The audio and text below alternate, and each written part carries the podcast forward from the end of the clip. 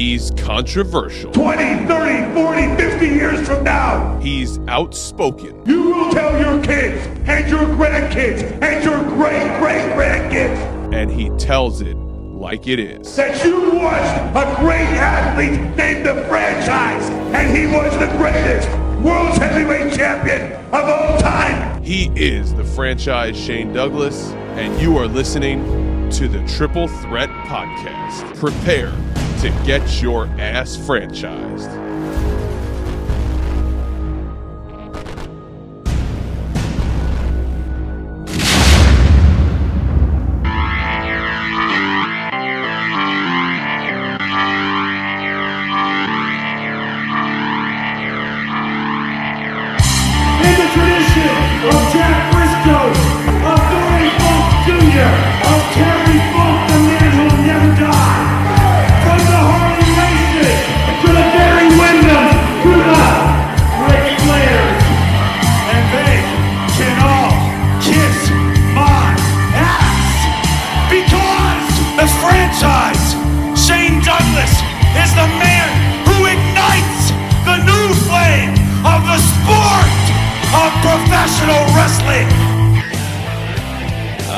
This is the best of the Triple Threat podcast.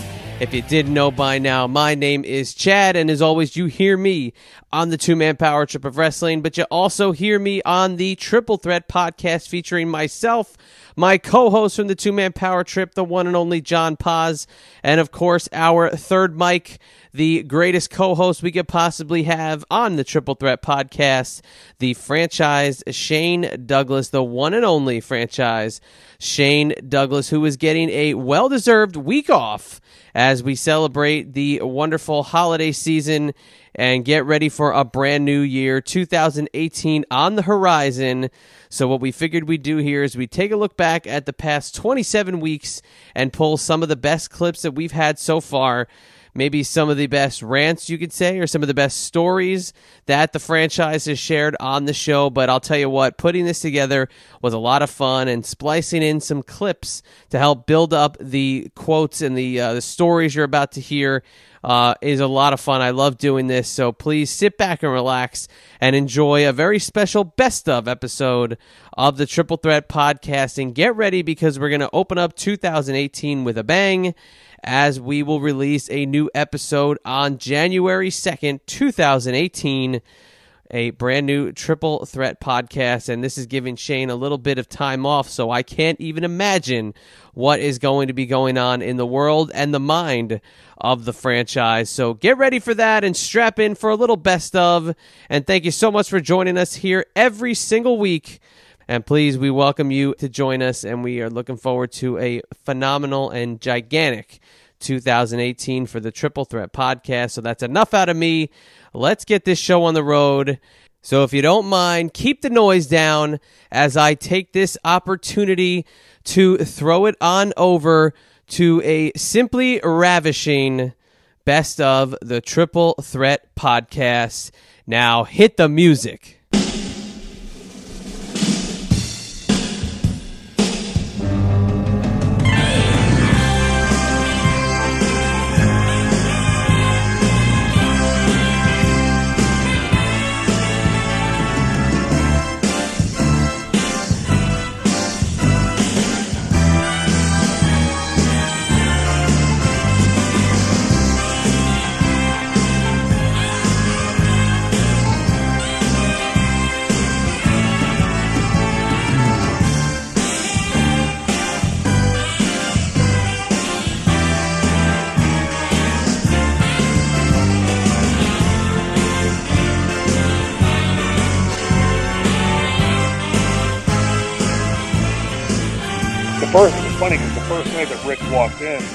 Paul walked in with him. You know, this tall guy. You know, Rick was about six three, six four, pretty tall guy.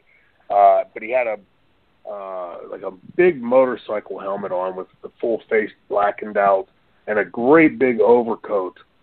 And he just walked in with his hands in his pocket with Paul and walked to the back. And I thought that's sort of strange, you know, like there's nobody else in the building but us. And uh, you know, of course, at that point, I knew Rick very well from my WWF stint in 1990 and, and, and earlier times in the business.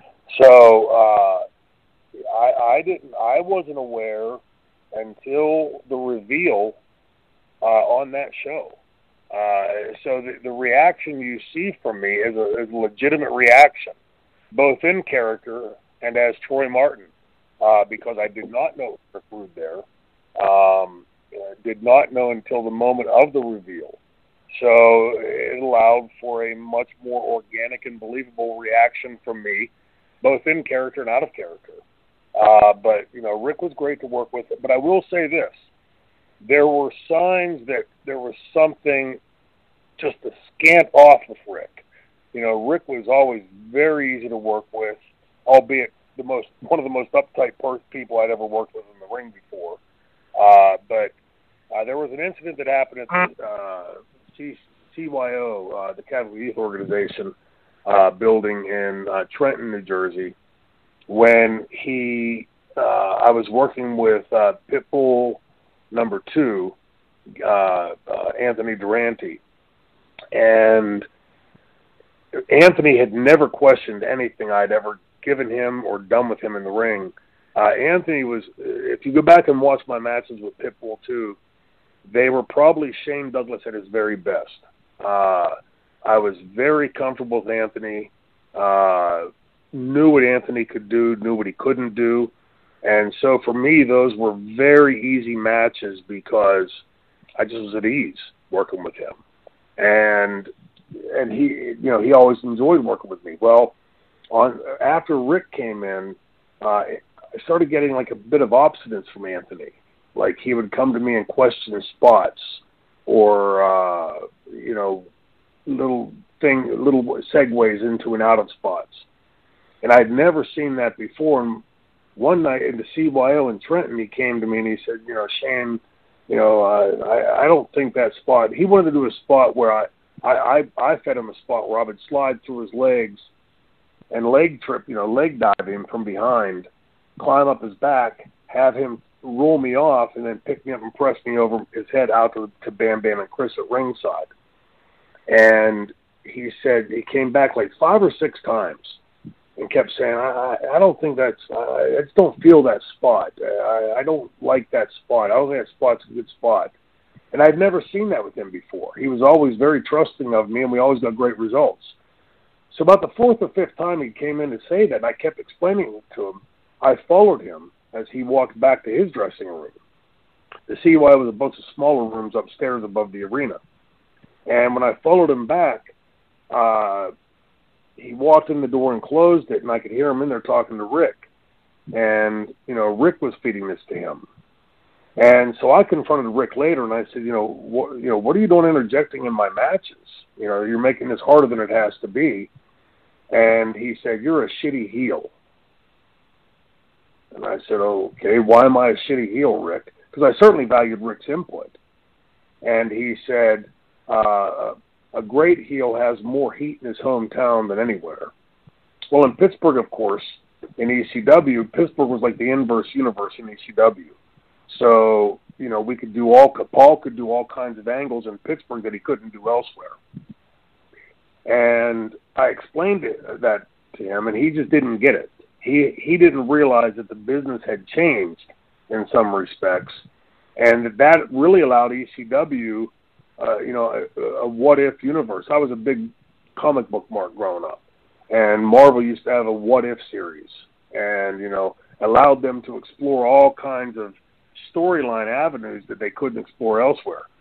Same thing for ECW in Pittsburgh. You know, in Pittsburgh, I was a babyface. I didn't wrestle differently. I didn't talk differently. Didn't do promos differently. Everything was the same on the character. It was just that I'm the hometown guy and Pittsburgh being a huge wrestling town, growing up on Bruno Sammartino and Larry Zbyszko and Dominic DeNucci and a litany of others, uh, there was a respect factor of being the hometown guy in Pittsburgh. So it just allowed Paul a different avenue, and we, and we explored that. Rick didn't understand that, never got it. And uh, so it was just a difference of, of opinion between two heels that, that had drawn money in the business. Um, but I, I, I believe in in my heart that that was at that time Rick was already experiencing some of the addiction issues that would, you know, ultimately lead to his demise, and uh, and was sad to see it, you know, because like I said, I always got along with Rick. Uh, when Steamboat and I were together, we worked with Rick Rude and, and Vader as a team. Uh, they were great to work with, if not uptight and stiff and snug. Uh, but um, I enjoyed working with Rick in those times, and I, and I always valued his input. ECW, I, I think it was just Rick Rude. You know, what I was seeing in behavior in Rick Rude was more an expression of his addictions as opposed to Rick Rude, uh, you know, the established heel or the money drawing uh, heel. And uh, it always made me sort of sad because, like I, I said, I so looked up to him coming up in the business. And then later, as a top heel in another company, working with him, I, there was a sort of this obstinance between the two of us, and I think a lot of that came from the fact that they were very similar heel characters. You know, the Rick, you know, to cut the fucking music, and he used to cut the music. Uh, those types of things, I think, sort of crossed over in in Rick's head, and I I can understand that, but I, I always respected Rick and looked up to Rick. You know, Bubba, they say the more things change, the more they stay the same. So I'm going to leave you with one final point. Oh! He just slapped him right in the face. He just set up and just cracked Brother Ray. And here you see the Naturals both come right out here. Andy Douglas with the double team beatdown on Brother Ray from Team 3D. What's the French franchise taking? A chain out of his boot. Oh, I just heard Andy Douglas uh, yelling, Chase Steven, get the table. And they're bringing one out there as Shane Douglas is leveling Brother Ray. I mean, they're getting their message across. Remember when we heard Team 3D come out and say they were going to go through all the tag teams starting at the bottom? Well, I guess the Naturals are letting you know if you want to go anywhere, eventually you're going to have to beat us. My God, they've got that steel chain wrapped around the neck of Brother Ray. They've got the table positioned in the corner. And now Chase Stevens and Andy Douglas just continue the beatdown. You got to wonder where Brother Devon is through all this. Why isn't Brother Devon out here helping Brother Ray? Ah! What a shot into the table! Wow! The Naturals just took Brother Ray from Team 3D. And they just smashed him right through the table. That's Team 3D's trademark, and you're right. Where the hell is Brother Devon? I don't know, but we got to wonder. Wait a minute, we got to go backstage. What's going on? We've got some commotion going on. That's Brother Devon backstage. That's the dirty work, I'm told, of Chase Stevens and Andy Douglas. Full disclosure, uh, Mark LoMonaco, Bubba Ray, uh, came to me and, you know, he, I think he, the first time or the first few times they used it, they didn't realize or didn't think about it. But he did come to me and said, hey, you know, he apologized, uh, you know, asked how I was about them using it. And my exact words were to him some along the lines of, hey, you know, do whatever you have to do to get over out there. It's fine. So, uh, you know, Bubba was very professional with it. Um, uh, absolutely no heat whatsoever. And but that's a great. I've never been asked that question, and, and it surprised me because you know the three fingers was so ubiquitous to the uh, uh, to the triple threat, uh, but nobody's ever asked that question. So great question. What, what was his name again? Chris.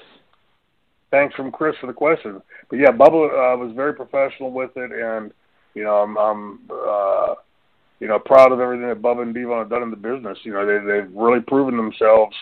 You know outside of a uh, what I think would on paper would appear to be a difficult gimmick to get over, and they did a, a great job with it because they're both damn good workers.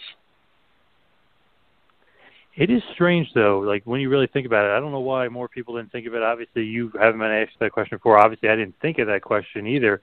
You know, it like it just came from like you know basically just came from somebody who obviously had that thought for a long time. I don't know why more wrestling fans haven't kind of thought about it, but when you think about it with three fingers and that, do you think that if they weren't in ECW, that you would have been annoyed by it? Was it okay because they were in ECW along with you? Uh, I wasn't annoyed by it because Bubba was professional and came and asked. Um, you know, it's uh, you know, it's somebody just started doing it, you know, I, I think we all know the franchise would have fired something back. Um, Hmm. you know, it's the same thing with John Cena. Like I, I you know, I, a few times that I met him, he's always seemed like a good guy, uh, very professional.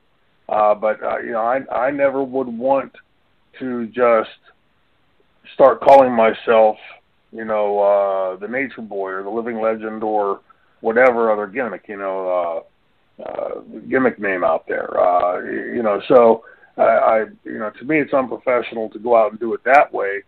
Uh, the way that Bubba and Devon did it was was uh, very professional, and aside from that, they were friends of mine. You know, we were all working in ECW to get the company over, and you know, if if in any way that I didn't think that the that the triple threat especially was boiled down to just a hand symbol. You know what I mean? It was, uh, you know, we'd had multiple incarnations of it, but of course the the Bam Bam Chris Candido franchise Francine incarnation is the one that made the biggest impact uh, because of the time that was involved and the timing of the company, to be quite honest.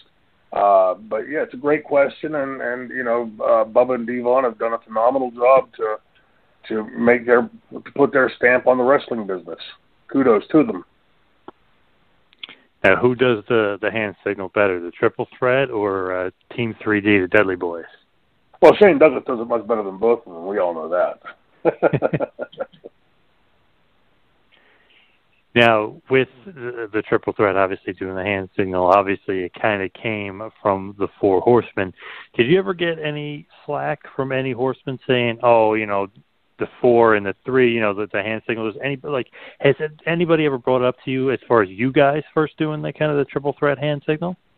No, no. The uh, you know, the, uh, Arn and I had had a conversation one time on a flight uh, from either San Diego or Los Angeles. I think it was San Diego back to Pittsburgh, a red eye flight. And we were both up in first class and sitting right next to each other. And, uh, you know, my biggest concern was that I had always thought at that point that that uh, Arn and, and, and Ric Flair, you know, were still close. And I hadn't, this is around the time that I hadn't seen Tully in quite some time. And uh, we started talking, and, you know, Arn said, hey, you know, you got no heat with me you know, and uh, uh, you know, I, I I don't want to speak too much for Arn, but you know, he had gone into some a little bit more in depth and uh, had given me a little bit more insight, which quite frankly surprised and shocked me a bit. But no, the, the, I mean, look, the four horsemen, the, the four fingers up, is so ubiquitous and so universally known. Not just the professional wrestling fans. You can go to you know probably 50% of the population on the planet and hold up four fingers and say, "Oh, the four horsemen." Um, I don't think they ever felt any way insecure about the mark that they made in wrestling. And the three, the triple threat, the, the reason I came up with that when I, I devised the idea for the triple threat was if it used to take four guys to do it, three can now do what four used to do. So the number three was chosen very strategically from me just to sort of, you know, take a dig at that. Um, but there was you know never any conversation with anybody uh, about the the triple threat sign to the four horsemen sign. Um, I think they're all very quite secure, like I said, with the with the impact they've had on professional wrestling. That's the one. What you want me to talk about? How much I hate being bothered at the airport or hotels? I would love for, I'd love I for mean, you to talk about that because there is there's a right, right there's a difference between like uh, like a six year old coming up to you and being like I love you and then right. somebody coming up to you at the airport with nine eight by tens and being like, it's, "I love you too." to me, I have such a big, and I, I, grew up a wrestling fan, so I knew that I wanted to meet all my favorite wrestlers. But always in the back of my head, I never thought in my life to be like, "Hey, they're gonna fly in. Maybe I should wait at the airport for 12 hours at a gate. Hey." They don't want any sleep. Maybe go. Let me go find their airport or their hotel that they're staying at, and let me bother them. Like to me, that's that's stalking. I don't tweet out what hotel I'm at. I don't tweet out what airline I'm flying out. I do tweet you what arena I will be por- performing at. Right. So I do expect fans at the arena, and I, I'm so happy to sign at the arena. That's that's fine because I'm telling you where I'm going to be at. If I see you in public, that's fine. But when I'm at an airport at four in the morning, and I see somebody with a carry-on, and then they open it with a hundred items of everyone, and they're bothering everybody to get an autograph and right. then I see it on eBay, that's not okay to me. The comments that I made were in no way, and I, I spoke to several fans this past weekend. Uh, the, they were in no way meant to be a, a jab at anybody or a lecture to anybody. Uh, It was meant to be as a 38 year veteran who has stood out there and been at the airports and had fans come up. And I, like I said before, yeah, it's a pain in the ass at times, no doubt about it. But if you win in this game, uh, if this is the business you want to be in, then stop your whining and your crying and your snowflaking and stand up and be who you claim to be. If you want to be on that television, on this powerful juggernaut, worldwide juggernaut, and somebody goes, oh my God, it's Sasha Banks, or it's Shane Douglas, or it's Chris Jericho, or whoever it might be, then you swallow as much BS as you have to. You be polite to them in the moment, uh, and you walk on. Now, if somebody's out in your bushes taking pictures of you taking a shower, or you know, laying next to your girl, your boy, your husband, as it may be, uh, or your partner, I guess I must say now. Um, if it's something like that, now you got a bitch. That's stalk. That's that's stalking. That's real stalking. But when you're in a public place and you're a public figure, you know, like Paul Stanley said, yes, if you want to be a politician, don't bitch when you have to wear a tie.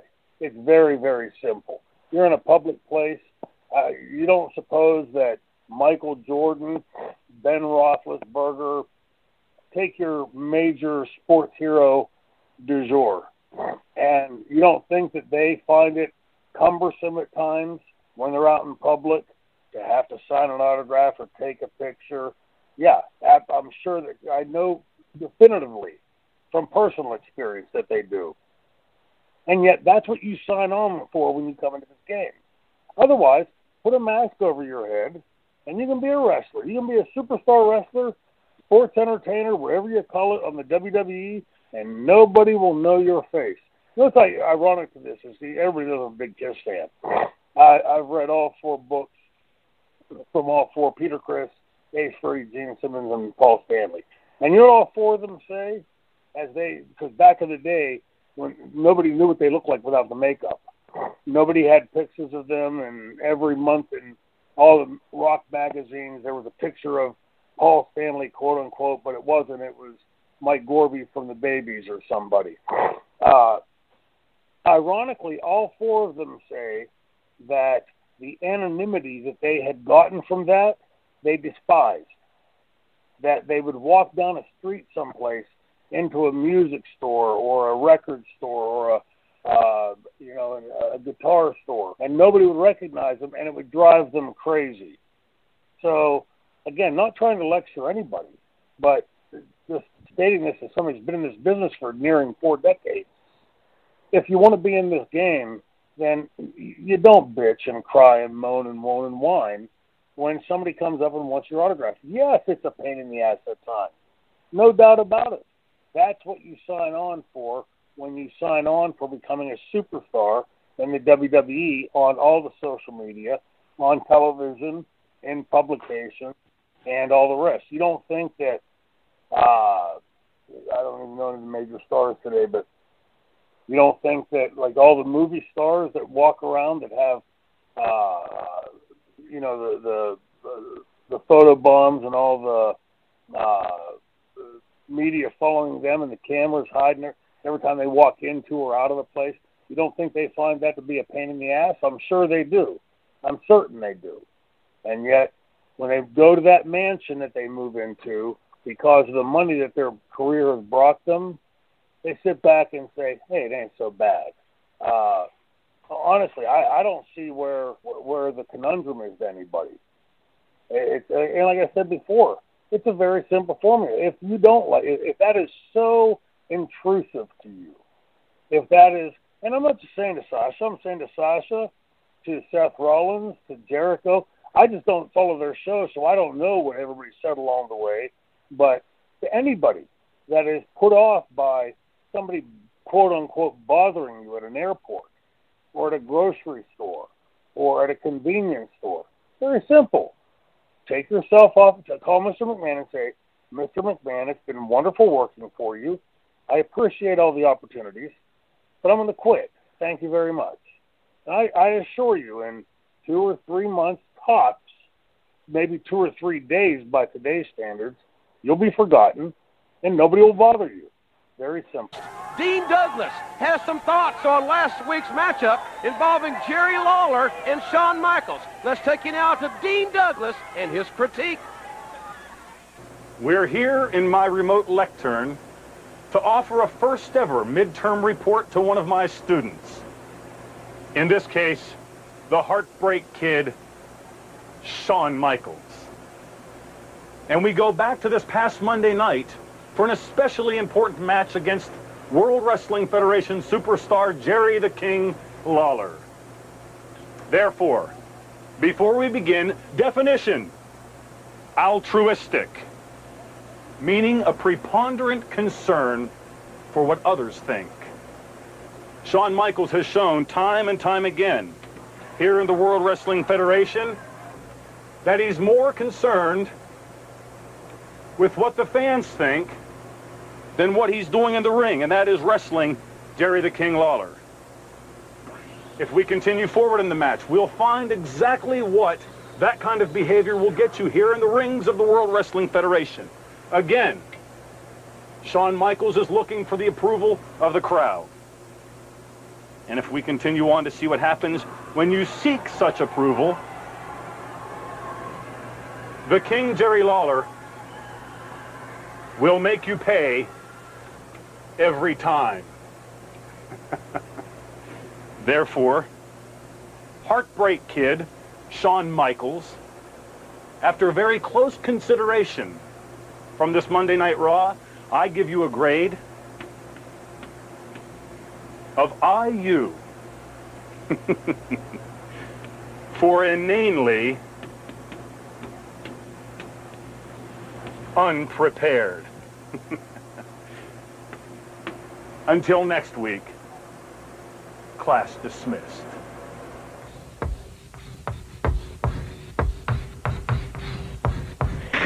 Now, I don't want you to hate me for this, but I'm going to stand up for Dean Douglas for a minute here, okay? Just so give me give me my soapbox. I'm going to I'm going to try to uh, drop some knowledge here on the Dean or the guy who portrayed the Dean or the the, the Dean who was Shane Douglas. We're going to we're going to try to get something across. Now, if you think about it, okay, you think about Dean. Okay, yes, some of the segments might have been what we construe now as cheesy.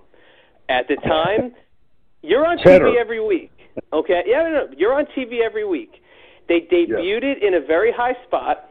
Okay, so there was a little thought behind it. Obviously, thrust into that intercontinental picture. You know, in, in the ring with two of the arguably, you know, the, the the biggest guys on the roster at the time. But one thing that I find very interesting about the Dean Douglas character is how close it stayed, though, to you. When at the time we've got garbage men, we've got booger guys, we've got you know bushwhackers, we've got all these different things. The goon, you know, Abe Knuckleball Schwartz. You know, we have all these things. You managed to keep Douglas and you managed to incorporate your teaching background into it. So do you look back at Dean Douglas with maybe a few little elements of all right, on paper could have been better, execution was obviously off, but you know, all in all, maybe Dean Douglas could have gone in obviously a better direction. No, no doubt in my mind. I, you know, it's I've reached a point in my career where I, there was a time, believe it or not, when I used to be embarrassed about the, the uh, dynamic dudes thing, and uh, then I realized, you know, we're in an industry that we're told what we're going to do, and it's our job to go out and portray that. Uh, I believe the Dean Douglas character could have worked in spades uh, if they would allow. Uh, the one thing I remember Vince telling me vividly was that when he was in eighth grade, he had a teacher that used to talk in a monotone voice, and he used to hate it, and that's why he wanted the dean to talk in a monotone voice, and uh, no inflection and no emotion. And I said, well, Vince, there's a bit of a difference here. The difference was when you were in eighth grade, you couldn't turn the channel. Today, these these fans can, and if they know it's a 60 second segment, they'll they'll flip around for. I'm a channel surfer, and so I knew the fans would tune away if it wasn't compelling. And I had just come off the run as being a, a pretty fiery talker with my promos, uh, pretty emotional. And there was one time we were up there, the, the first time I'd gone to the W the uh, WWF studios on a Sunday, and they wanted me in town on a Sunday because they didn't want fans to see me coming in and out of the building as we were shooting these uh, these first six seven vignettes. and I had it was there all Sunday uh, morning and afternoon doing shoot after shoot after shoot with complete with costume changes, hair, makeup changes, and you know all what what verbiage they wanted, and uh, the about the fifth or sixth one in, I'd gotten so bored with it. I was bored of hearing myself talk in a monotone voice. And I said to Vince, you know, can I do that last one again? I'll use the exact same verbiage, give the exact same grade, just a little different delivery. And uh, he said, well, sure. So I did it again as the franchise, pounding my fist on the podium with the laugh. Uh, it's when I started the, the, the nail scratching on the board. And uh, as I right as I finished, literally as I finished the promo, somebody came in and said that Vince had gotten a phone call and Vince had to leave the room. So I pulled the room while he was gone. Now, mind you, the room it wasn't two or three people, a la ECW. It was two or three makeup girls and hair girls, uh, two or three sound techs, a uh, couple cameramen. Michael Hayes was in there. Stan uh, Lane was in there. Jim Ross was in there. Uh, there were probably I don't know, 12, 15 people in the room. And I went around the room and I asked each of them, which do you think was better? Which delivery? The first person I asked was Michael Hayes because I've always respected Michael's ability on the microphone, and I knew he knew a good promo from a bad one. And uh, I, vividly remember like it was yesterday. Michael Hayes said, "Man, that kid, that last one was hot." So I knew right there I was right. I, it felt better to me, and I, I knew right there I was right. But I went around the rest of the room, and every single person in that room said the same thing that Michael Hayes said, including Jim Ross. Said, "Yeah, you know, that last one was a lot better. It was compelling. It was uh, emotional. It kept my interest." So now Vince McMahon comes walking back, and he's got his glasses on the end of his nose, and he's got a cup of coffee, leans against the table, and he, I said, "Well, Vince, what'd you think?"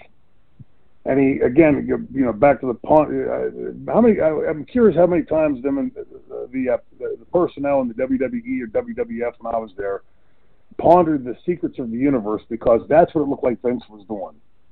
And he gave a long, pregnant pause, and he finally stopped and he looked around the room at everybody, and he said, "Well, I appreciate what you were trying to do, but." Again, a long, pregnant pause. And he said, But I think I like my way better. What's everybody else think? Every person in that room that five minutes before had told me that they thought the second one was much better, all said, voiced up, Yeah, Vince, we agree with you. That's what we told that's what we told him when you were gone, Vince. And it was at that moment that I knew it was time to get the hell out of WWF. Because it's not about what I can come up with or what you can come up with in your head and what we think is going to be good when you've got a person that's been in the business for quite a long time at that point, 20 plus years or close, uh, and you're just going to completely dispel that and say, no, no, no, no, forget everything you know, go this route instead. Uh, and a wrestling program is a place we're not like Bill Watts used to say, we're not curing cancer and splicing the atom. We're, we're getting, you know, this is pretty basic stuff. And as a heel, you understand what's going to draw heat from the crowd. Uh, it was that moment with clarity that I remember my first trip to Stamford, Connecticut for on camera work. I knew it was time to get the hell out of there.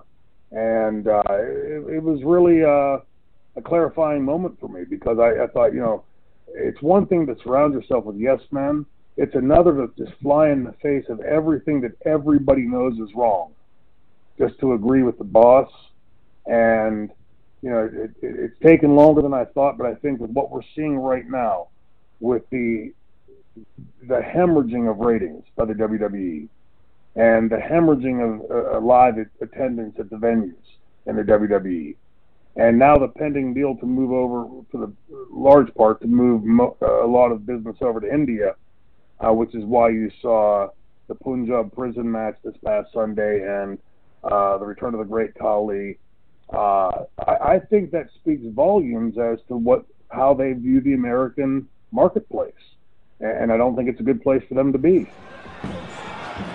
Almost. You know, I can see where the girls are going to go crazy over the Shane Douglas. The little bleach blonde hair. He's got the little shiny teeth. Good off the ropes. Douglas nails Haku right in the chest with both knees and just drove him to the mat. And Got a count of two. Now he's got him in the corner. Now, why isn't the referee counting now? Look, he's got him at the back of the hair of the head. Look at that. Referee's not saying a word. Jimmy Hart, I don't think Shane Douglas is worrying about the little girls in the audience right now. I think he better be worrying more about Haku. I'm telling you right now, this guy's in a lot of trouble. Off the second rope, flying body tackle. Down goes Haku. And tremendous Here outside.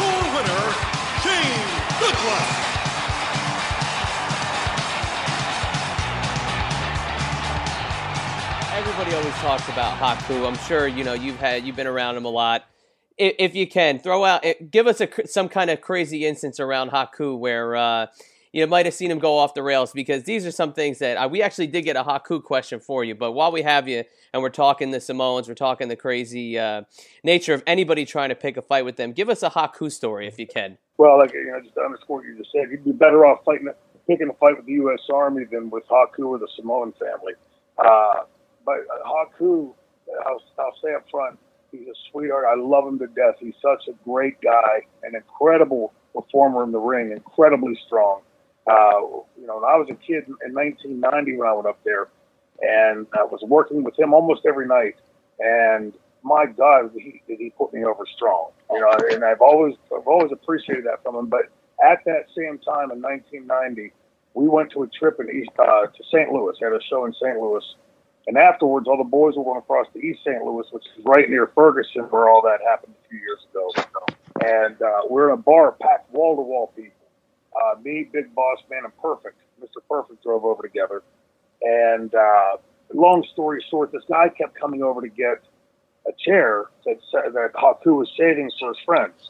And you know, the first couple times it was sort of cordial.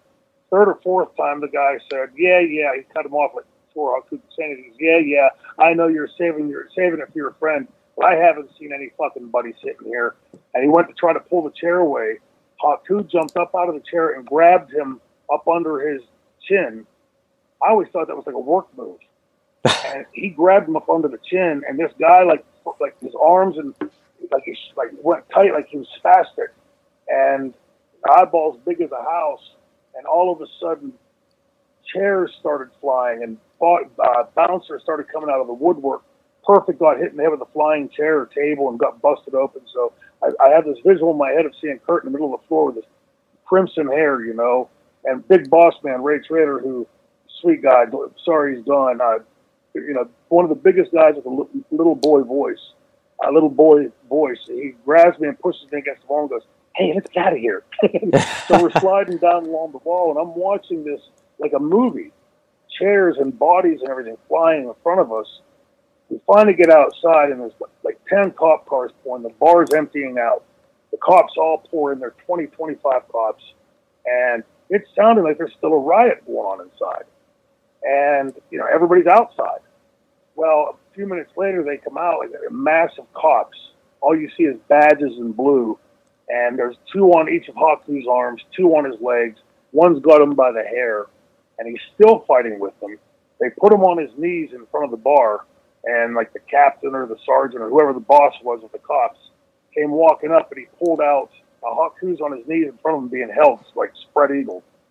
This guy pulls out his baton and flicks it open, pulls it from back behind his ass, and smacks Haku right upside the face with it.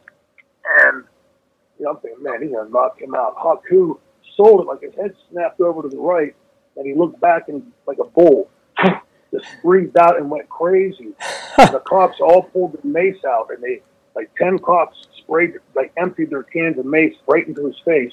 And if you go back to 1990, you'll see there's a period like 90 into 91 when Haku has a great big purple jelly bean on his face.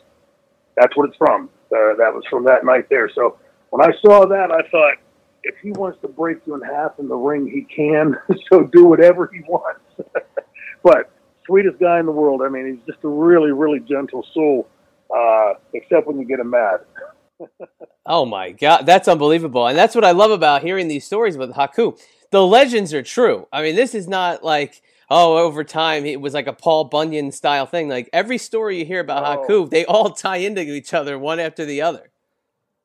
Yeah, and if anything, far far from embellishing, we're probably not doing it justice. I'm sure I'm missing a lot of points, but yeah, they all those guys, you know, just over the course. We got. I'll tell you a ton of stories over the course of the podcast, but yeah, these guys were great guys. But uh, from my understanding, was if they started drinking whiskey, it was best to get away from them because if they look at you for some reason and just get the wrong thought, you're liable to end up dead. So. but Hawk and I've been dear friends for, for 30 years. I, I really love him. And, it's funny too because then like our tie-in with Haku, John's talked to Haku a couple of times, you know, about either doing uh, the two man power trip show or about some of the other events that we work. And John, I, I know this is an easy question for me to ask you because I, I know our conversations, but it took a couple of phone calls. But by the time you felt like you and Haku were, uh, you guys were like old buddies. Yeah, I was, I was surprised because obviously, like Shane just said, that awesome story where you know he's fighting off guys, or he, he's like a caged animal at times, where he can be crazy, or you know he's using that spike. But uh, he's what a nice guy, so friendly, so you know like uh, open and honest, and just kind of like shooting the shit with him. It, it, was really cool. It was it was almost surprising though, you know, given his reputation. They were like, oh my god, like you can't believe on the other end of the phone it's Haku. Yeah, now you know that doesn't surprise me in the least, John. And I, will say this just in the just in the uh, uh, in the doctrine of fairness.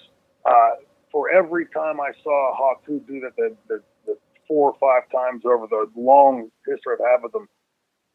A thousand times more, I've seen him be the sweetheart guy. You know, the you know very you know fun to hang out with, all that. Uh, but you know, the guys like all the guys, they they have to get to you know when you're on the road 330, 40, 50 days a year, you have to blow off steam, and you know. Uh, when you do, some people do it by going to the room and sleeping, and other, others go and do it drinking, and what happens afterwards. I don't want to imply in any way that Haku's like, uh, you know, not a good person. He's a he's a fantastic human being.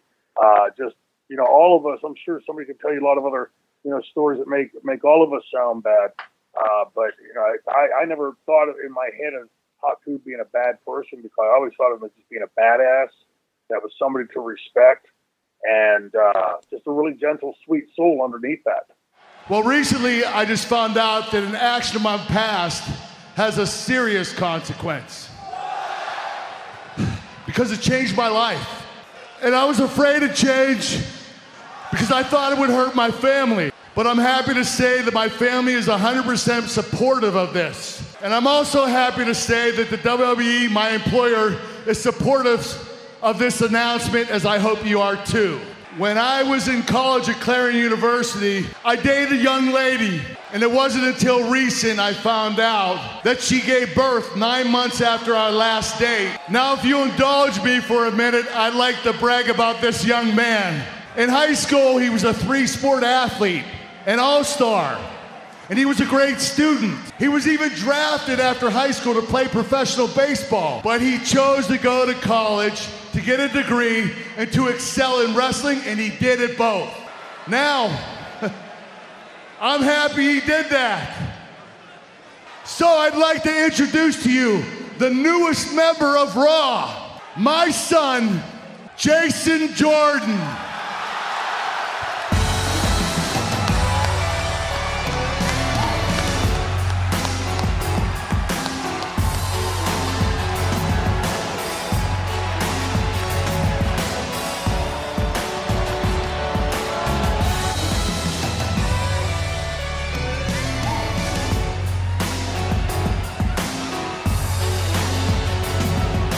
Corey, you've known about this all along, haven't you? I've known Jason since our days in NXT, and we've become very good friends.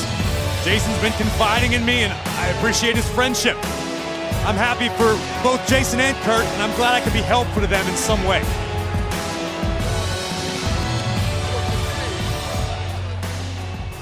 The one thing I don't think wrestling needs any more of right now is more fake, stupid shit. Uh, that's no reflection on Jordan or or, or Kurt. Uh, it's it's on the storyline, you know, where the fans I think want to, are ready to sink their teeth into more believability and more uh, realism as opposed to you know Shane Douglas is an his father was an alien, you know, from from Sirius or something.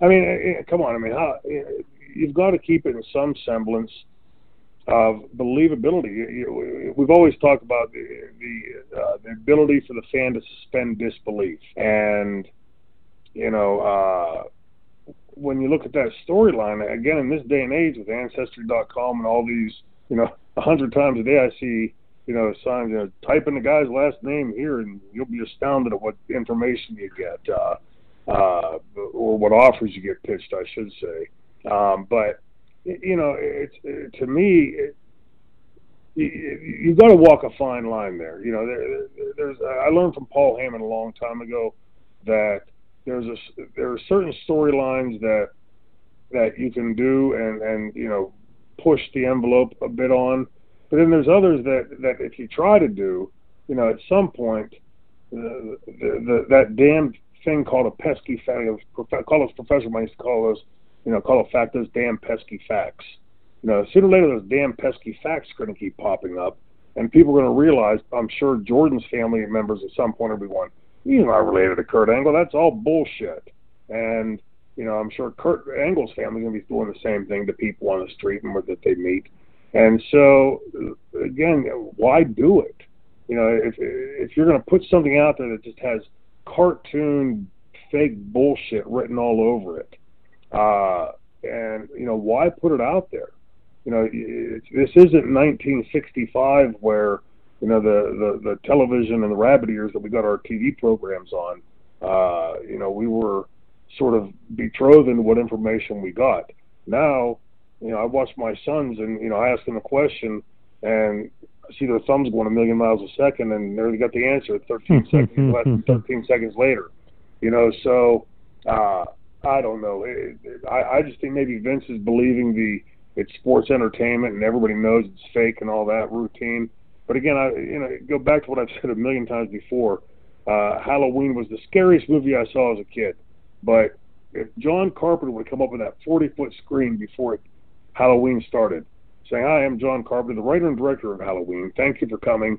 Uh, I want you to know that nobody was killed in this movie. Uh, all the blood you see is just Uh, colored with red food dye. And eat your popcorn, enjoy the movie. That would have turned Halloween into a comedy had he done that. You know, so yeah, we all knew sitting there in the back of my head watching Halloween. I knew nobody was dying. I knew nobody was really getting stabbed or thrown off a balcony, but just being allowed to suspend disbelief enough to watch the movie, eat my popcorn, and get into it, it unnerved me to no end. It freaked me out for a while. It was a crazy movie when it came out uh, back in the 70s. But, you know, so I don't know if Vince honestly believes that the suspension of disbelief is not important, uh, or that you can just write it in. So what's next? Are we going to get, you know, you know, Kurt Angle or or Hunter or somebody is allergic to kryptonite? I mean, it's, it's sooner or later. I mean, it's got to go somewhere, right? We got to keep pushing the envelope further and further. So sooner or later, it's going to. No, I know the one. Brock Lesnar. Brock Lesnar's got to be allergic to to to to something but salt. He's going to be allergic to salt or some kind of basic carbon. That's a better one. He's allergic to carbon, so Kurt Angle or, or, or Brock Lesnar rather has to be surrounded in this bubble. See what I'm saying? I mean, you can only go so far before you get to a point of being fucking absurd. And to me, this storyline is pushing up to that level of being fucking absurd.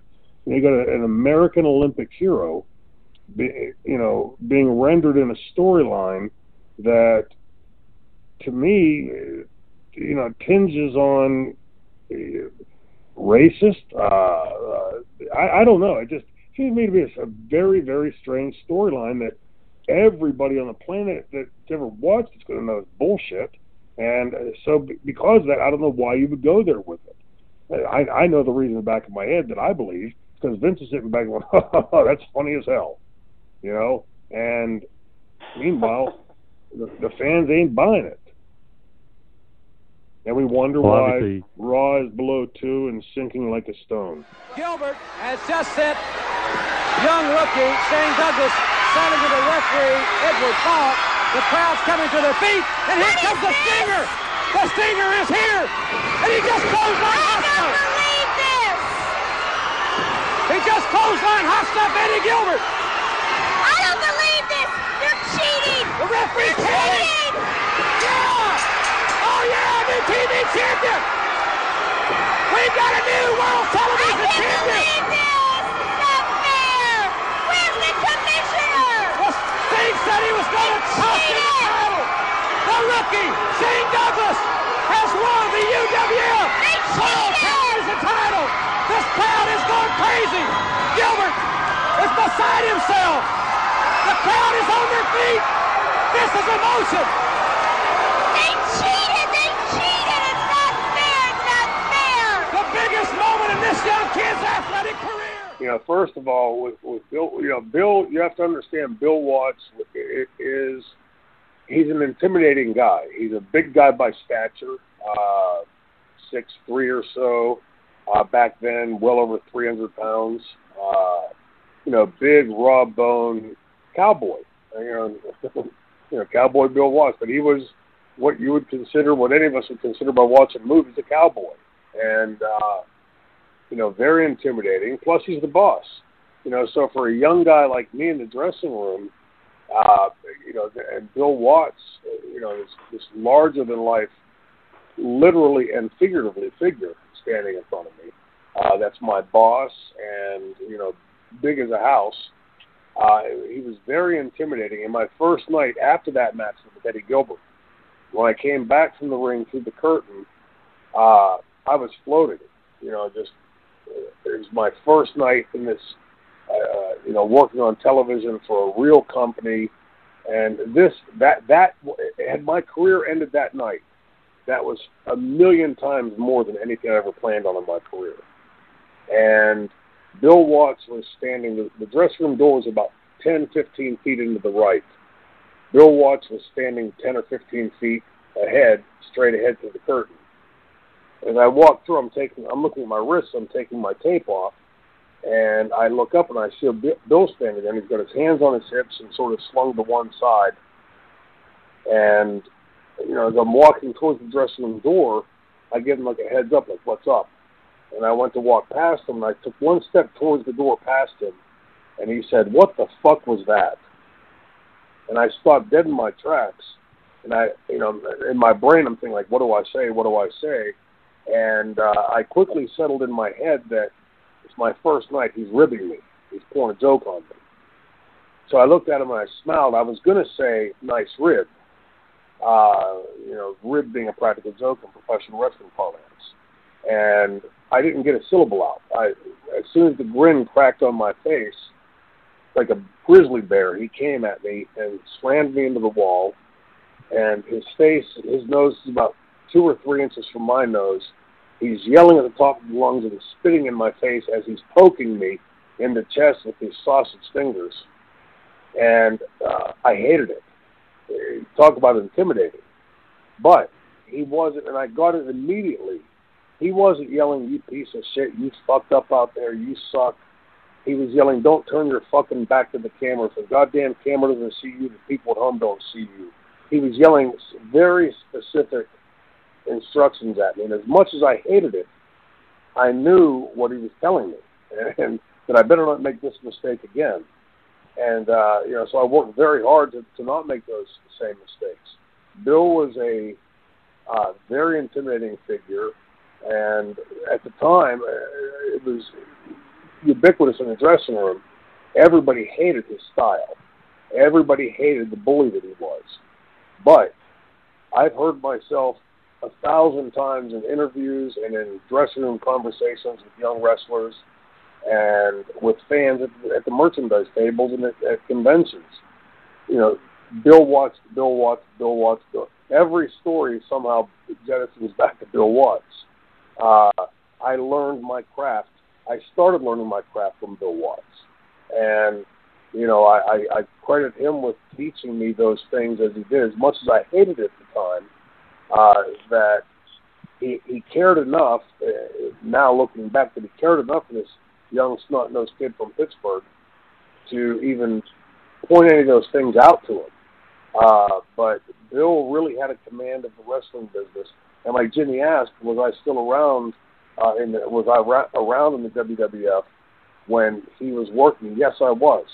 Uh, and you know, a couple. I could go on and on about great stories about Bill from that time, but uh, there was one taping, I believe it was in Lansing, Michigan, where we heels left all the baby faces laying in the ring. Uh, I picked Shawn Michaels up and vertical suplexed him down uh, front front face forward on the on the stairs, and uh, uh, Razor Ramon was left laying, Kevin Nash was left laying, and the heels walked out. You know, we, just beat the hell out of it. You know, Bill Watts is a big heel guy. He believes in having heat on the heels and draw money from there.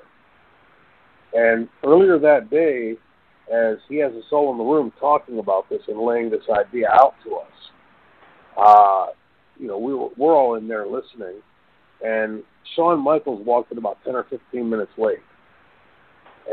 And he walked in and walked right to the front of the room like where Bill was and took a chair and turned the chair around backwards and sat down in the chair and he's smacking, chewing his gum. And Bill looks at him, and I again, I know Bill from way back. You know, Bill looks at him like, "How dare you walk into my meeting this late?" But didn't say anything. So he starts to talk and say, "Okay, so tonight we're going to install smacking that gum." You know, Bill tried it three or four times to, to talk, and then kept looking back at Shawn. He finally reached over, walked over, never said a word, just walked right over to Shawn, stuck his finger in Shawn's mouth, pulled the gum out, put it on the back of the chair, and went back to the front of the room and finished the story. You know, so tonight the baby faces are going to get laid out by the heels. and, you know, it was no big deal. To me, I, I totally got it. I knew Bill. You know, I knew Bill wouldn't tolerate that. And uh, I think Shawn was a bit taken back by the fact that somebody would actually put him in his place. it was uh, a beautiful day in WCW. So great question from Jimmy, and uh, yeah, I was there to see it and, and enjoyed every second of it. Thanks for listening to the two man power trip of wrestling. What the world is downloading.